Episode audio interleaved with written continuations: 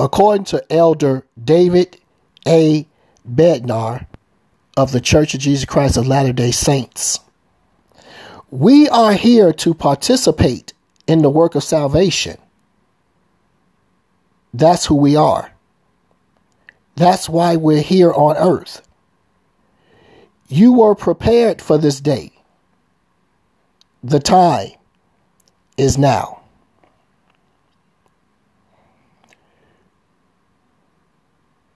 Great quote, great points. What are you preparing?